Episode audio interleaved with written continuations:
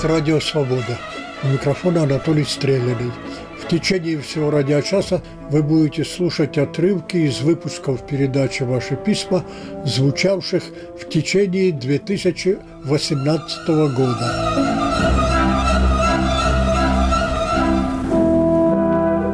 Уважаемый Анатолий Иванович, я давняя ваша слушательница и помню, как когда-то в одной из ваших передач австрийская славистка, профессор Венского университета, переводчица Солженицына на немецкий язык Элизабет Маркштейн рассказывала вам, что не только что-то дает своим русским студентам, но и получает взамен. Например, услышала от них новое для нее слово «сношаться».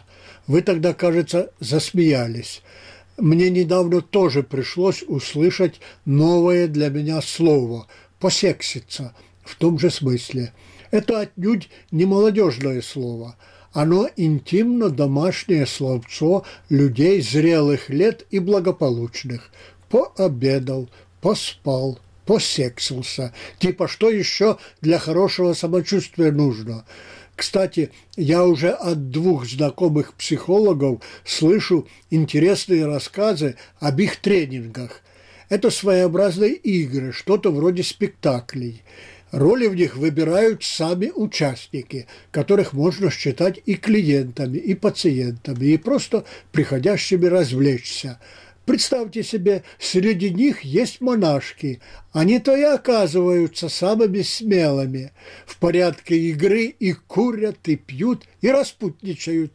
В общем, отрываются девушки. Подчеркиваю, они сами выбирают себе такие роли, понарошку типа. Любой запрет – это плотина в психике, прорывается так или иначе. Пишет госпожа Романова. Точно подмечено, Марина Николаевна. Плотину перед Евой и Адамом поставил не кто-нибудь, сам Господь Бог, а прорвало ее за милую душу, когда пришло время. Бывает, правда, и без всяких плотин. Припомнилось сейчас место из одной очень давней научной работы. Этнографы изучали быт дореволюционного села. Интересовались, естественно, и срамными играми. «Ну а как это среди детей?» – спрашивает крестьянина исследователь. «Да как? Едва на ноги встали, уже резвятся», – добродушно отвечает мужик. Юные влюбленные, пастух и пастушка, дети гуцульской природы в повести Михаила Кочубинского «Тени забытых предков», о них вскользь сказано, что грешить начали рано, видели, как это делается у овец, ну и сами. В фильме Параджанова это не показано. Сейчас бы показали. Конечно, не все тут гладко, но не все и гадко. Не все полезно, но не все и вредно. В общем, как во всем человеческом. Из американских новостей последнего времени меня поразила одна, имеющая некоторое отношение к нашему разговору. Молодая учительница сексилась со своими учениками-старшеклассниками. Старшие-то старшие, но, к ее несчастью, по бумагам не совсем взрослые. За это ей полагалось 6 лет лишения свободы, а получила, кажется, 16, бедная. Десятку прибавили за то, что не созналась в суду. Есть страны, где говорить неправду в суде считается обычным делом, хотя и предосудительным, а в Штатах это серьезное преступление. Все равно жалко до всхлипа. Ну кому она, Господи, мешала со своей упряжкой юных оленей, жизнерадостных американских здоровяков? А то, что вы написали про актерничающих монашек, запомню надолго. Я это все живо себе представил. Молодая, стройная, вся в черном, только бойкие глаза блестят. Все крестится, все выпивает, что положено, соблюдая посты под присмотром властной игуменьи, выслуживает, как солдат, законную отлучку в город и, вырвавшись, наконец, бежит в заветный кабинет, чтобы хоть там, хоть так, в игре, почувствовать себя человеком, свободным, раскованным человеком. Следующее письмо.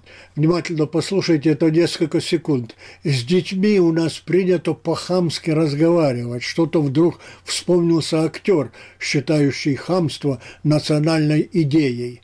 Смотрела тут недавно сериал «Из жизни крепостных» и поймала себя на мысли, что с детьми у нас принято разговаривать как с крепостными крестьянами. Впрочем, непонятно, почему родители позволяют так разговаривать со своими детьми чужим людям. Вот, друзья, то, что я вам прочитал, уместилось в 5,5 строк на моем компьютере. Но эти 5,5 строк я бы смело включил в число самого важного, что сказано о России с тех пор, как о ней стали говорить. С Петра I уж точно. Самого важного для чего? Для понимания населяющих Россию людей, для уразумения порядков, при которых они привыкли жить. Рабу хочется хоть иногда, хоть на миг почувствовать себя рабовладельцем, крепостному – барином, шестерке – паханом. С детьми это проще и безопаснее всего. Прикрикнул на своего или чужого ребенка, гаркнул на него для верности, для закрепления урока, произнес что-то хамски назидательное, приказное, и чувствуешь себя человеком в том смысле, какой вкладывает в это слово твоя рабская натура. Пришлось тут как-то увидеть молодую учительницу с первоклассниками на свежем воздухе. Материла их, как сапожник, в полный голос, и не с тем даже раздражением, без которого учитель все еще не учитель, а с ненавистью. В такие минуты остро чувствуешь главную разницу между свободным обществом и казарменным, или только начинающим выходить из казармы. Свободное общество – это сотрудничество всех со всеми, в том числе взрослых и детей. Несвободное общество, казарменное общество – это война всех со всеми. В свободном обществе эта матерщиница-учительница была бы отправлена за колючку, в лучшем случае до конца ее дней лишена права учить даже собственных детей, если они у нее имелись бы. «Мой сосед по даче, – пишет господин Степченко, – каждый год отправляется из России в Грузию. Очень много времени провел на границе. Естественно, мурыжат на российской территории, со стороны Грузии несколько минут.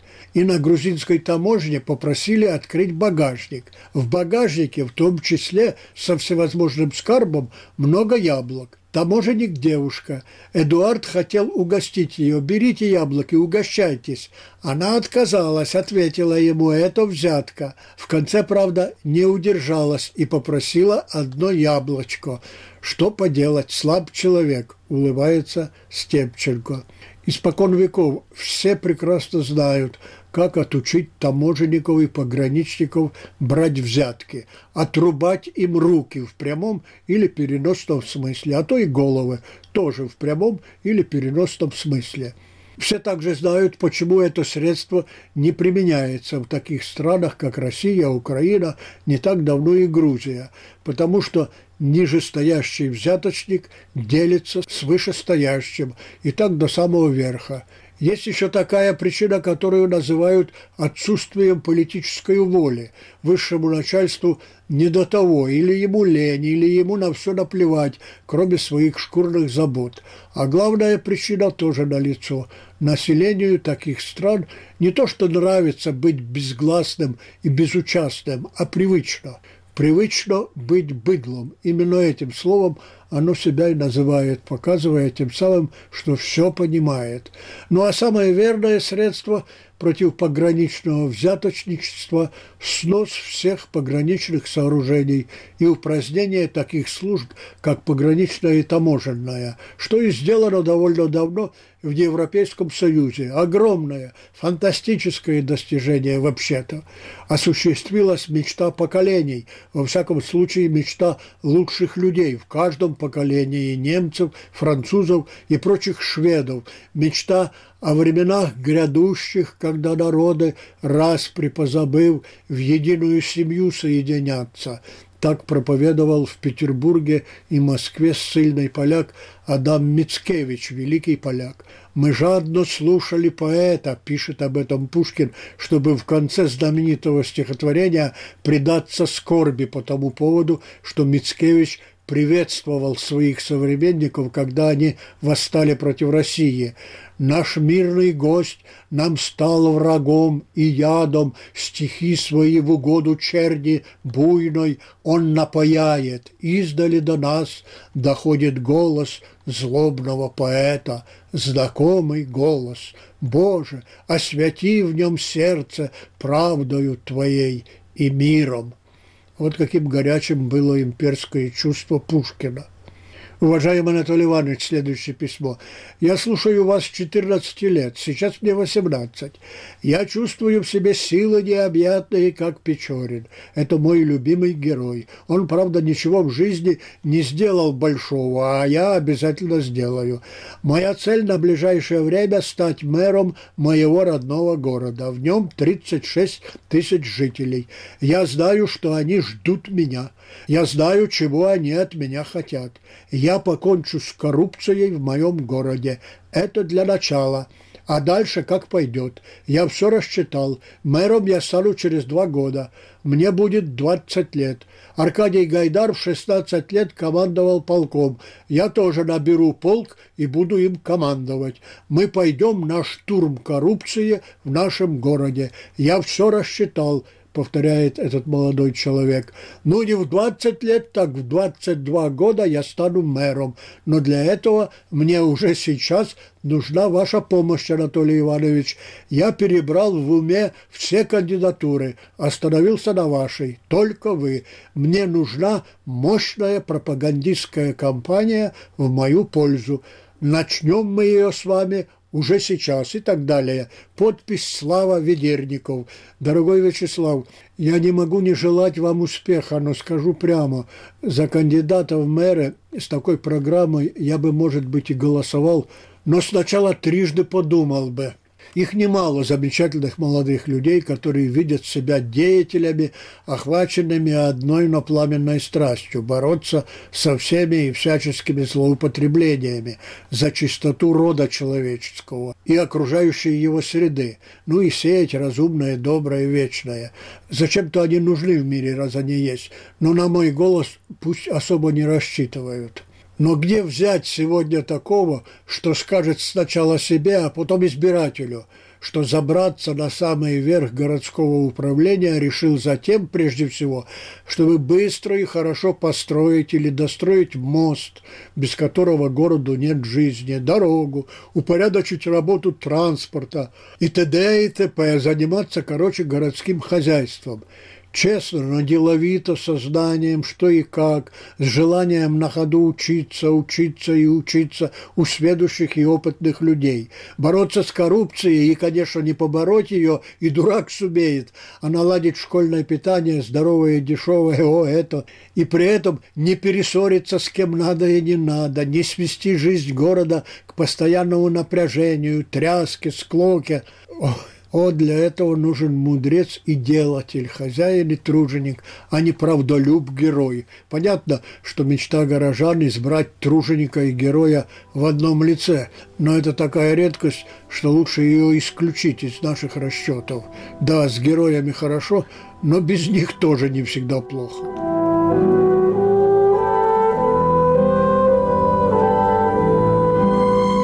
Радио «Свобода», у микрофона Анатолий Стреляный. В эфире отрывки из выпусков передачи «Ваши письма», которые шли в течение 2018 года.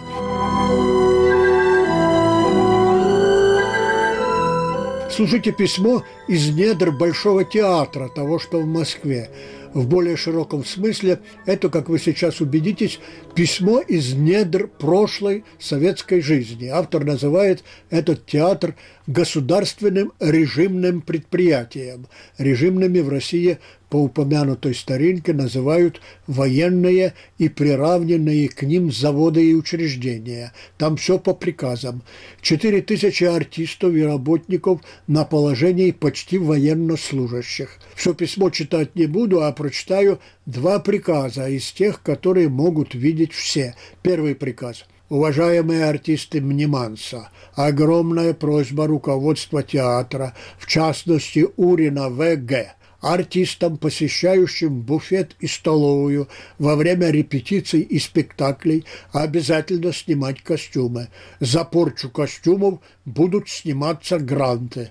Второй приказ, присланный на Радио Свобода нашим слушателям из недр Большого театра. Уважаемые артисты, в последнее время в коллективе участились случаи самовольной неявки на постановочные репетиции и на запас текущего репертуара. Убедительное требование Миронова и Е.Н. к артистам: все отпросы с постановочных репетиций и запасов осуществлять только, это слово подчеркнуто, с разрешения заведующей коллективом Мироновой Е.Н. и режиссера Красноярской Н.П. И этот факт должен быть обязательно зафиксирован в канцелярии.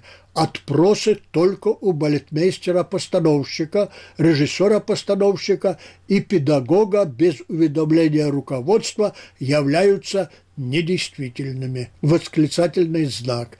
Предприятие то режимное, но с некоторыми отступлениями, если вы обратили внимание. Это я о приказах, начинающихся словами «уважаемые артисты». Слушатели «Свободы», думаю, уже догадались, что означает слово «отпрос».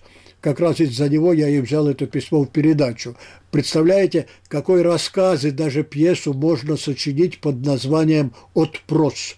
Отпросилась балеринка с репетиции или от репетиции. Совершила, короче, отпрос, сославшись на недомогание. А сама, ну вы поняли, сколько тут можно было бы придумать всего. Например, не могла дальше откладывать пастерушку. Да, отпрос для пастерушки. Следующее письмо. Хотите кое-что из моей биографии? Сейчас я в Псковской области строю себе бревенчатую избу в деревне. Занимался много лет альпинизмом, марафонским бегом. Как-то потянуло на кольчуги, связал за 4 года 7 штук. Под руками был отличный материал – нержавейка и титан. Меня с ними пригласили на киностудию. Через год я забрал свои доспехи. Были у меня квартирные сложности, вынужденно ушел в монастырь, в женский, работником. Работы, как я ожидал, было много. Монашки в высшей степени глазастые не хотели видеть в нестаром еще мужчине евнуха. Им нужны были тайные страдания плоти и гордое сознание своей власти над нею. Пришлось уйти в мужской, послушником. Работал за питание. Когда обнаружилась опухоль, обратился к настоятелю. «Дай, отец, денег на операцию». Он: «Богородица, не пробовал молиться?» Обнаружилась и паховая грыжа. Дело в том, что я там очень много работал, больше всех. Следовал правилу послушание, то есть труд превыше молитв.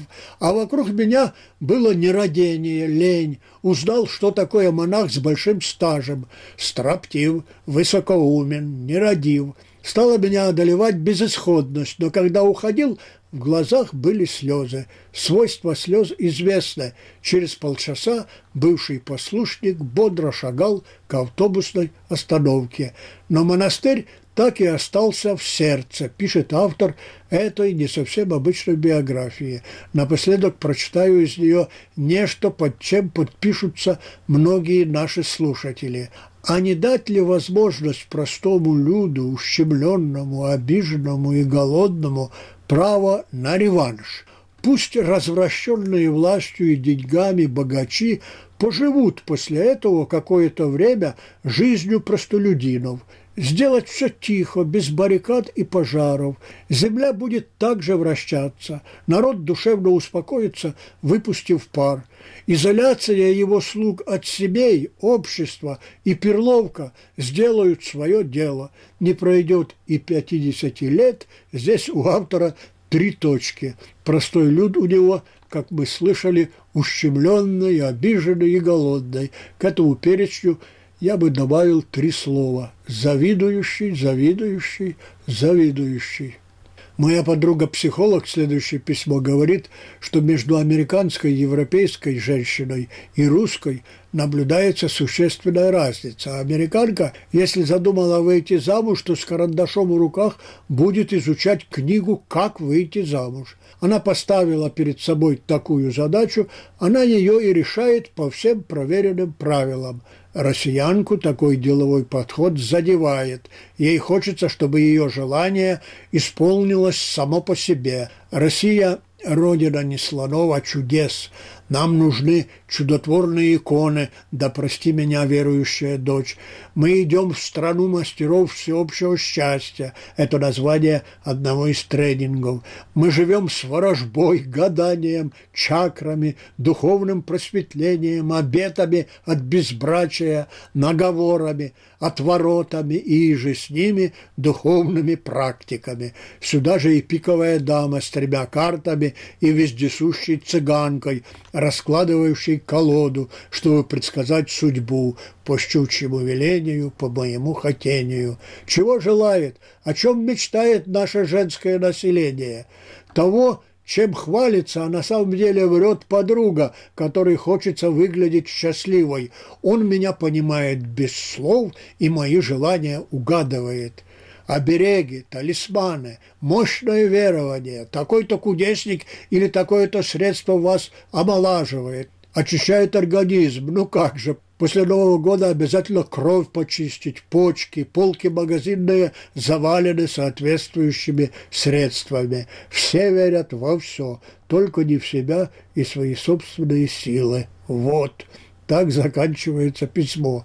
В нем знакомая уже вам мысль. Человеку не за что зацепиться. А я гну свое, скорее все-таки наоборот. Дело как раз в том, что человеку есть за что зацепиться.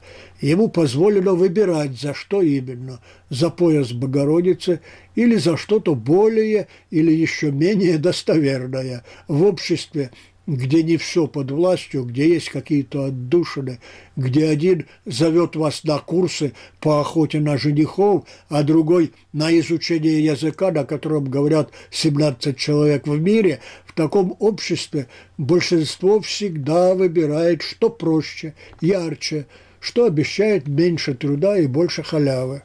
«Вез вчера пассажирку», – пишет Николай Храмов.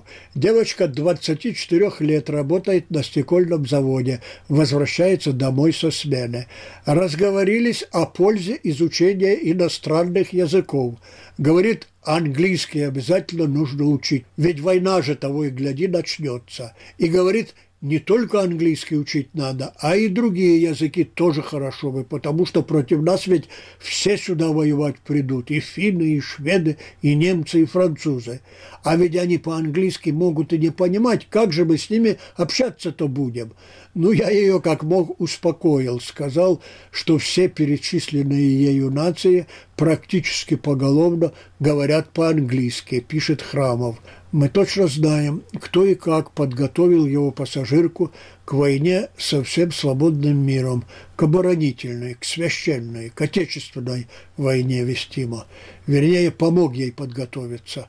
Это сделал Путин с его пропагандистами. Как? Точно так, как в свое время Гитлер с его пропагандистами готовили, вернее, помогали готовиться немцам к войне.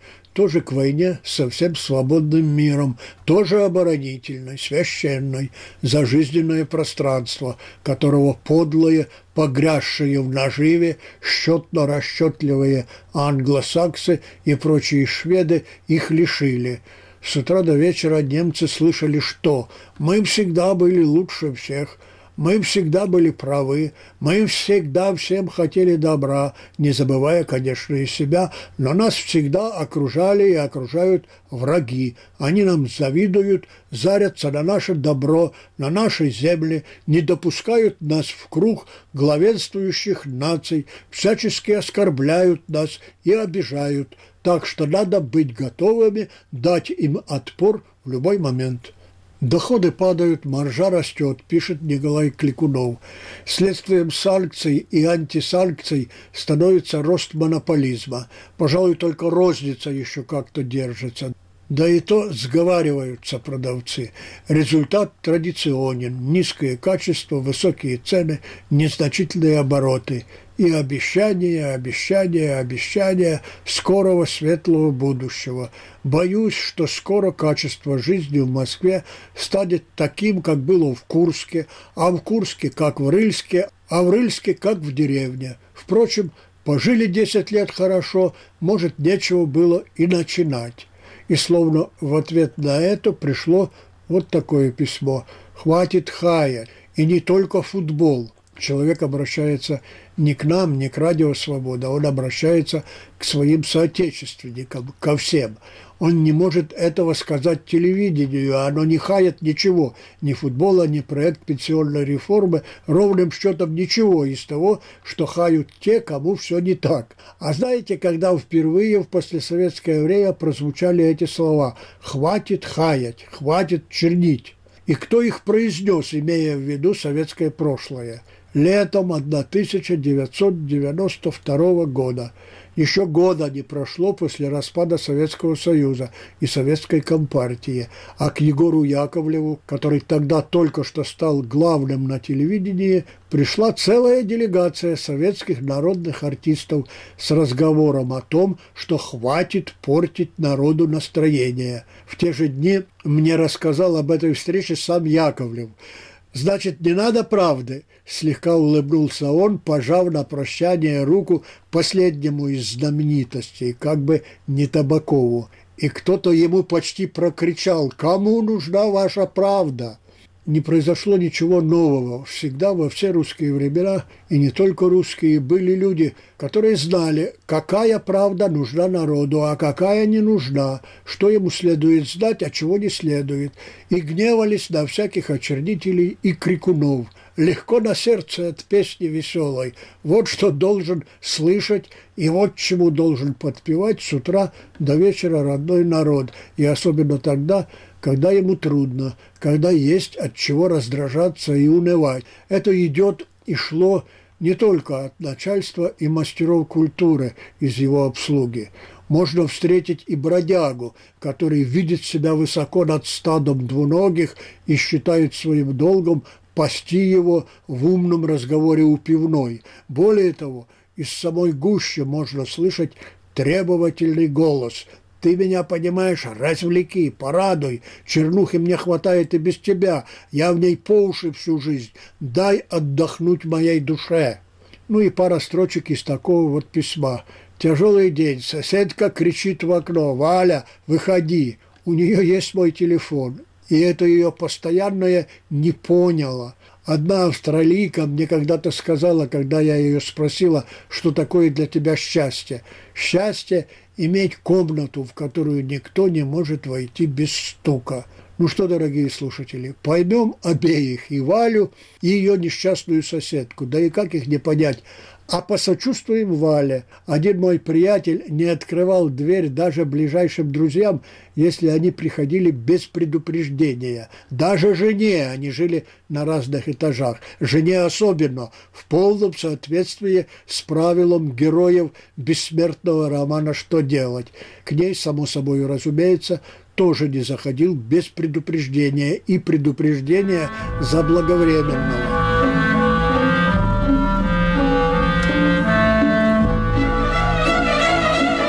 На волнах Радио Свобода отрывки из выпусков передачи «Ваши письма», звучавшие в течение 2018 года. У микрофона Анатолий Стреляный.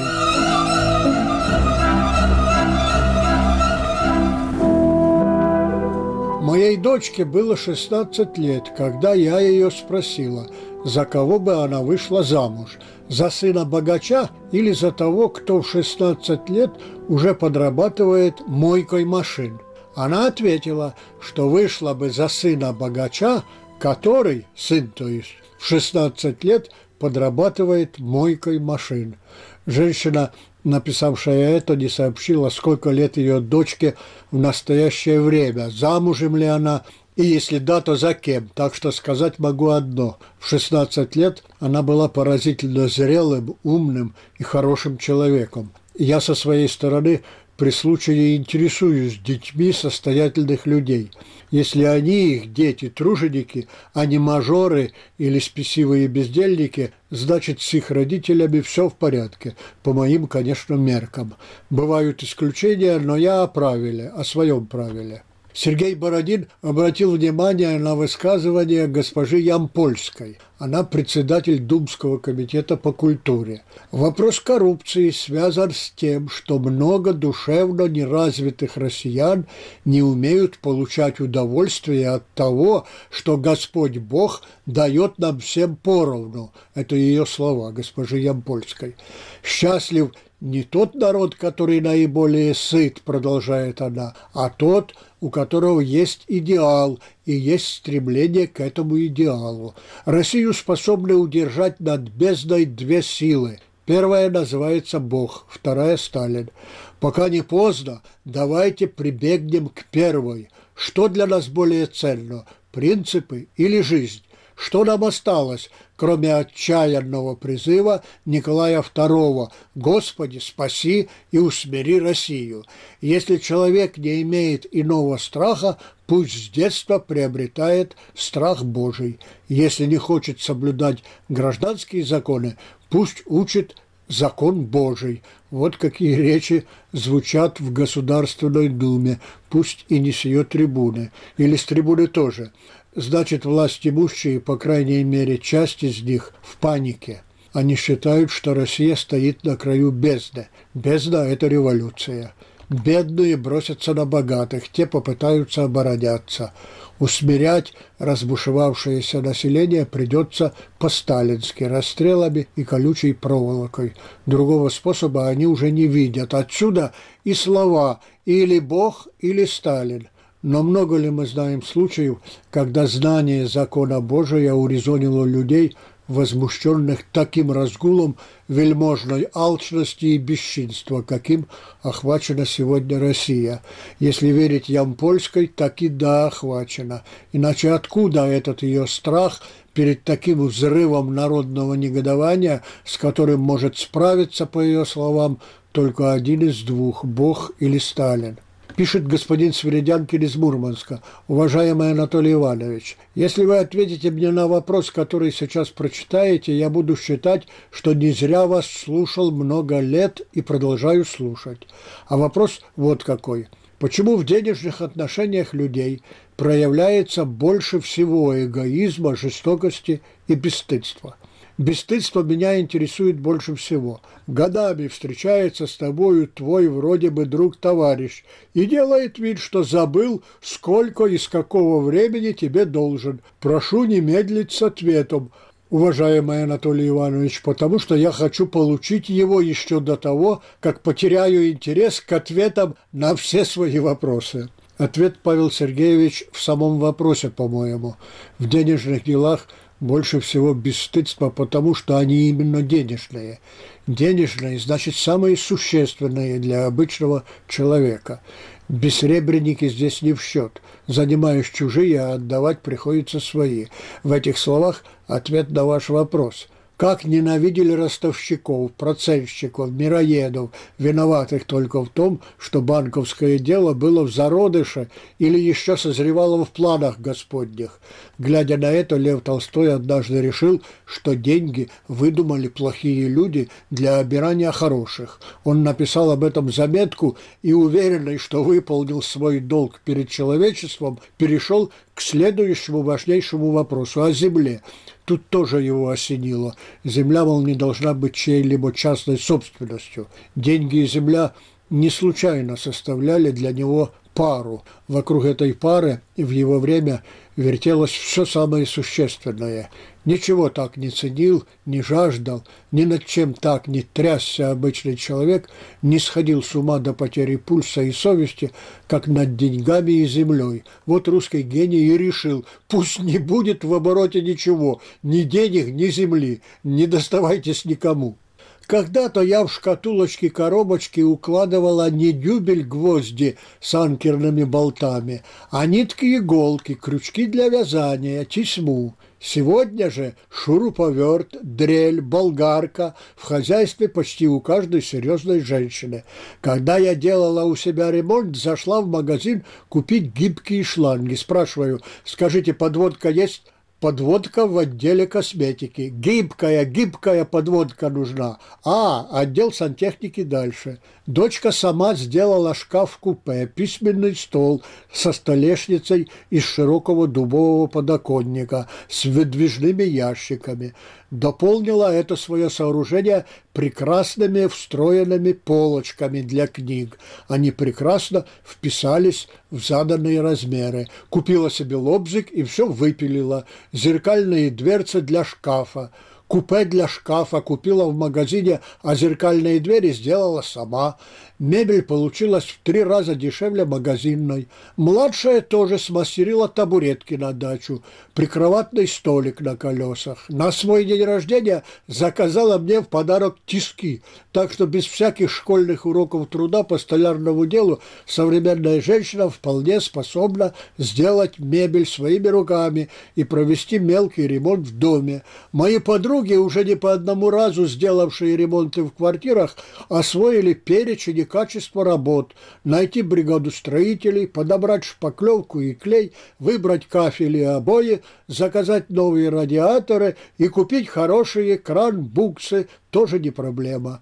Мужья этой грязной работой, как правило, заниматься не хотят. Потом надо одеть квартиру, мебель, занавески в тон обивки. Хлопот хватает на год. А самые продвинутые хозяйки записываются на 3-месячные курсы прорабов. Там уже и про теплоизоляцию, водоизоляцию, вентиляцию рассказывают. О том, на каких почвах с подвалами лучше не связываться и как грамотно фасад дома оштукатурить. Так что женщины подходят к ремонту или отделке загородного коттеджа по науке, умело контролируя прораба. Есть такие, что сама себе прораб. Вы, Анатолий Иванович, со свойственной вам меткостью подметили, что самые большие перемены в обществе есть те, которых люди не замечают. Вот и я не заметила, как вместо ниток в органайзер стала раскладывать сверла, саморезы,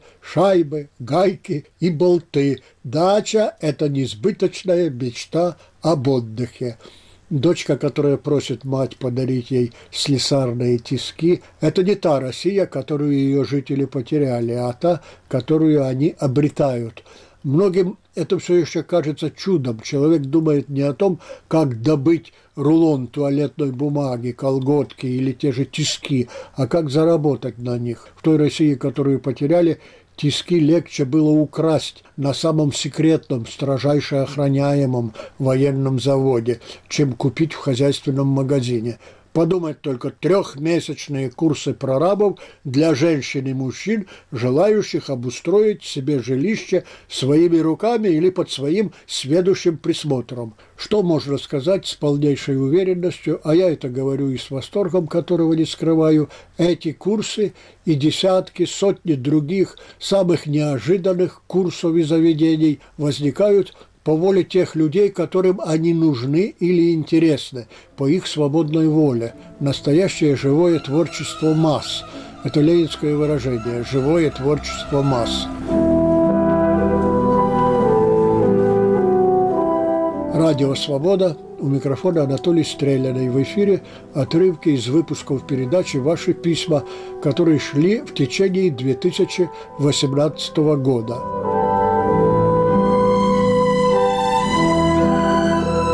Без предрассудков темных людей, говорится в следующем письме, обеими ногами стоящих не просто в прошлом, а в глубокой древности, Анатолий Стреляный, род людской превратится в такой мусор, что сгинет без всяких видимых причин.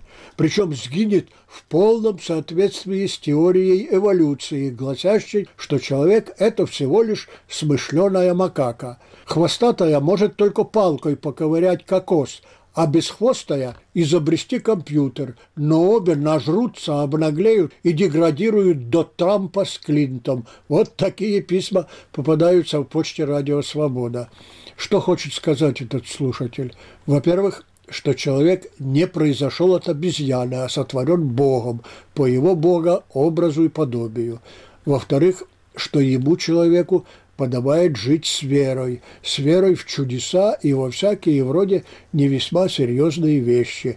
Ему также подобает бояться наказания за нехорошие поступки, за пренебрежение теми правилами и приличиями, которые соблюдались предками. В общем, это письмо начитанного противника всяческих новаций, скороспелых перемен, модных увлечений, посягательств на устои и основы, такие как, например, брак, семья, неписанные права возраста.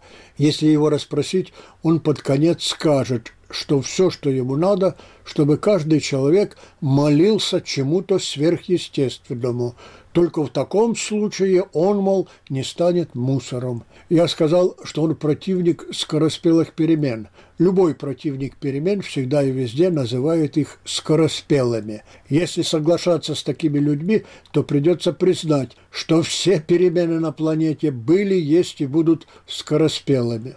Я, Анатолий Иванович, не такая, чтобы уж сильно православная, но церковь привыкла посещать. Дело в том, что в нашем храме я хорошо себя чувствую, хотя дым от свечей, когда их слишком много, затрудняет дыхание. Но это так, личное. Второе, еще более личное. Я приуныла, когда услышала воззвание митрополита Илариона против религиозно смешанных семей. Для крепко верующих это почти запрет.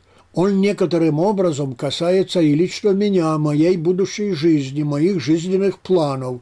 Обсудить мне этот вопрос не с кем, даже с любимым человеком не решаюсь, пишет эта молодая, как я понимаю, женщина. Любовь ей и совет, совет и любовь, говорю со всей серьезностью и удовольствием, тем более, что на память тут же приходит одна биографическая подробность, одна черточка из жизни этого священнослужителя.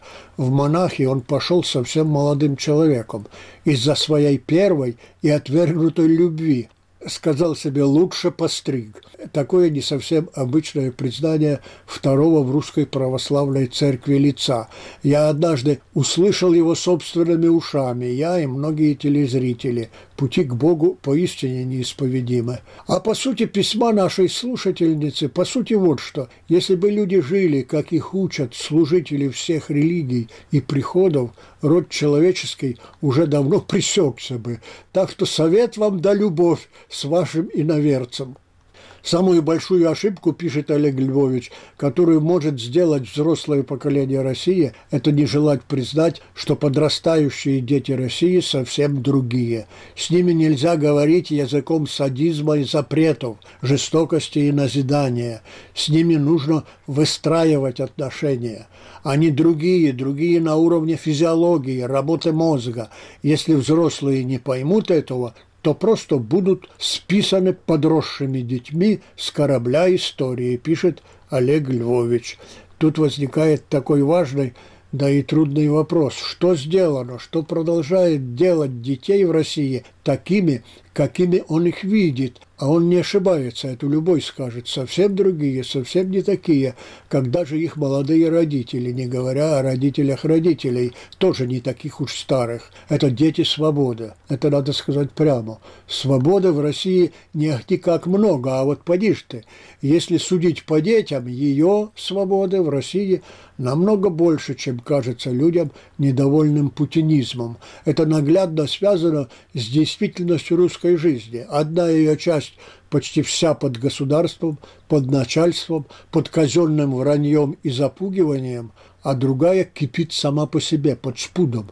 Именно кипит, если взять во внимание скорость, с какой мелькают большие и малые события, как быстро распространяются новости, как трудно пока за всем этим уследить даже бесчисленным ГБшникам.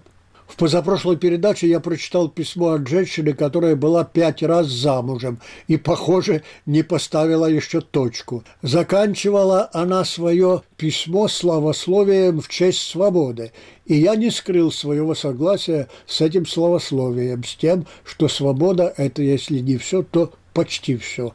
Это возмутило нашу слушательницу Ольгу Сорокину. Читаю. «Господин Стреляный, вот эта ваша чернышевская женщина, она ведь все перечеркнула, все. Давайте все, никому ничего не объясняя, будем заключать туристические браки, финансовые, по сегодняшним обстоятельствам. У жениха саркома, помрет через 2 недели. Боже, господин Стреляный, вы в уме и светлой памяти? Или работа на радио у вас выбила все человеческое? Похоже, вы уже недалеки от Министерства правды». Спасибо за ваш искренний отклик на мою передачу, госпожа Сорокина. Вы дали мне повод лишний раз призвать слушательниц и слушателей «Свободы» разделить ваши взгляды на любовь и брак. Да и еще раз да, выходить замуж и жениться желательно по любви. Говорю тем, кто этого не знает. Да, по любви, очень желательно. Я бы даже сказал похвально. О любимых котиках, так назвал свое крошечное письмышко господин Билок. Читаю. В далеком 75-м, делая двери на станке, я нечаянно отстрогал кусочек указательного пальца. Мой любимый кот Мурзик, сидевший неподалеку, быстро подбежал и, урча, съел его у меня на глазах. Потом, как ни в чем не бывало, уселся рядышком и начал умываться. «Тогда мне было не смешно», — сообщает автор. Чем лучше человек устроен в жизни, тем больше он любит домашних животных. Не всегда это так, но в общем и целом что-то похожее на закономерность можно наблюдать. У меня нет и никогда не было ни кошек, ни собак, но не потому, что я их не люблю, а потому, что не желаю лишней ответственности, заботы и ответственности. Но тем, кто берет на себя такие заботы и ответственность, и ему или чаще ей это в радость, я, честно говоря, завидую. А высочайшее, самое большое мое уважение тем, кто при всей нежности к животному не забывает, что оно именно животное, и у него свои животные понятия, что такое хорошо и что такое плохо, что полезно, что вредно. Вам кажется, что ваш любимый кот от вас без ума, а он часть отрубленного вашего пальца съест с удовольствием и благодарностью, как будто вы обязаны ему отрубать свои пальцы по частям. Напрашивается грубое, наверное, не совсем уместное или совсем неуместное сравнение из прошлого, а теперь, пожалуй, и настоящего, баре и их любимые слуги. Казалось, особенно барам, что они души друг в друге не чаяли. А случилось в 17-м то, что называется социальной революцией, и наутро многих слуг многим барам было не узнать. Из них выкинуло такой заряд веками копившейся ненависти, что небу стало жарко почти в буквальном смысле слова. И тогда, и долго после было выражение «вековая ненависть к эксплуататорам». «Считаю большой ошибкой то, — пишет господин Матвеев, — что нам не было сказано, что после присоединения Крыма могут быть определенные трудности, которые отразятся на нашей материальной и не только материальной жизни. Если бы это было сделано, то наша поддержка политики правительства была бы, я думаю, более сознательной, а, возможно, и не намного меньшей. Работали бы на правительство не только наши чувства, но и мозги. Что же наблюдается сейчас? Чувства работают по-прежнему, но уже не на правительство, а скорее против него, а мозги работают с некоторым перегревом от непривычных усилий.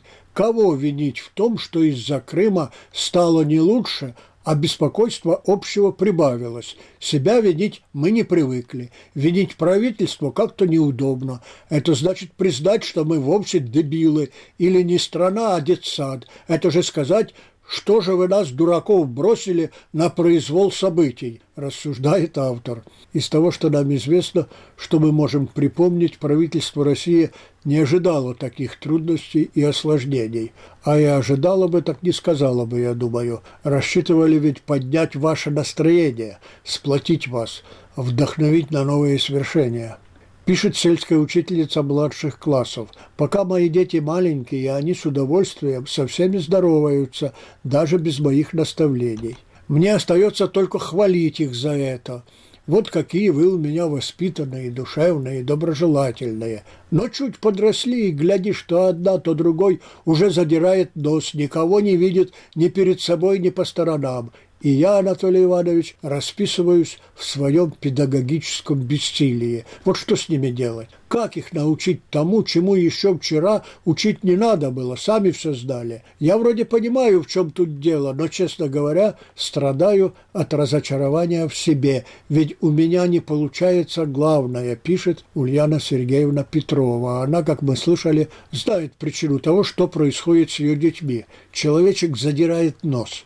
Пройти ни на кого не глядя, значит показать свое самостояние, но, между прочим, и готовность постоять за себя, дать отпор. Отсюда можно и начинать воспитательную беседу, без особой, впрочем, надежды на успех, это надо признать. Но, может, хотя бы на одного-двух подействует.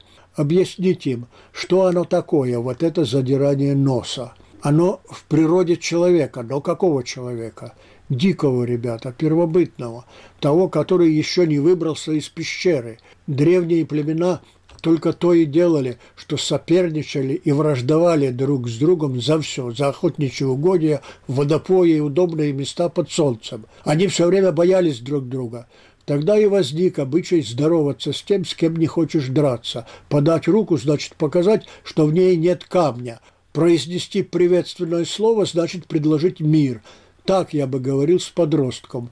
Но он-то хочет не мира, а войны. А в селе он задирает нос еще и в подражание городу. Я, мол, хоть и живу здесь, но не селюк какой-то. Нутром своим я уже в городе.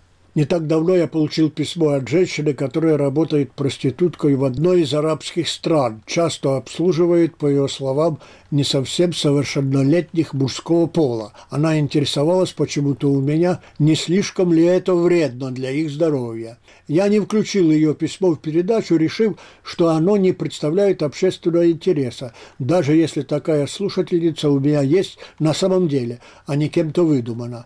Но вот пришло письмо уже от другой женщины, такое же откровенное. Она много ездит по миру, занимается, опять же, по ее словам, бизнесом и довольно успешно, а в свободное время уделяет внимание мужчинам.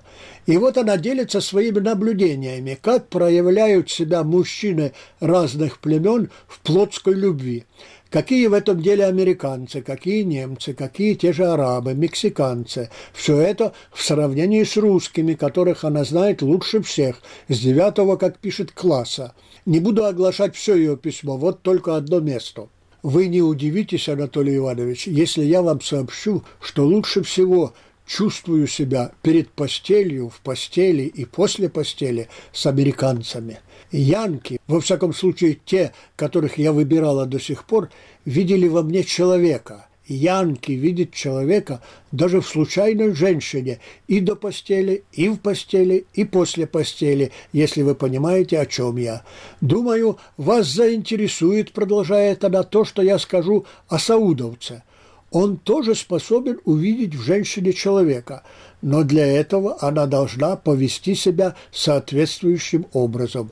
Если она убедительно покажет ему, что подчиняться должен он ей, а не она ему, он это поймет и согласится, не задумываясь. Все, короче, понимают силу, только силу. Все на свете, Анатолий Иванович, и в любых делах, от постельных до межгосударственных, решает сила, только сила, пишет женщина, которую назову здесь редким русским именем Наталья. Очень неплохо образованная женщина, это чувствуется. Спасибо за письмо, Наталья, честно спасибо. А скажу о таком явлении, как нарастающая во всем мире женская откровенность. Кому-то угодно называть это бесстыдством, я бы сказал иначе. Я бы употребил собственное слово «внестыдство». Это что-то вне стыда. А из обычных слов лучше всего подходит раскрепощение. Оно может вызывать оторопь, отвращение, гнев. У меня интерес, причем интерес беззлобный. Раскрепощаются не только женщины, но и мужчины, и все возрасты, и все народы. Заметнее и больше всего народы свободных стран. Пример подают публичные люди, в том числе политические деятельницы. Они особенно и так иногда, что слушая их или читая, теряешь дар речи. Но что поделаешь, это жизнь. Недавно, например, многолетняя хозяйка большой, солиднейшей украинской общественно-политической газеты сообщила стране и миру, что ни одна ее любовная связь не длилась меньше 4 лет. Такая была она серьезная женщина. Человек все поднимается над пещерой и поднимается, и одновременно все опускается ко входу в нее. Одним боком все выше, другим все ниже. Такова сегодня цивилизация. Говорю это, конечно, без сокрушения, потому как что толку?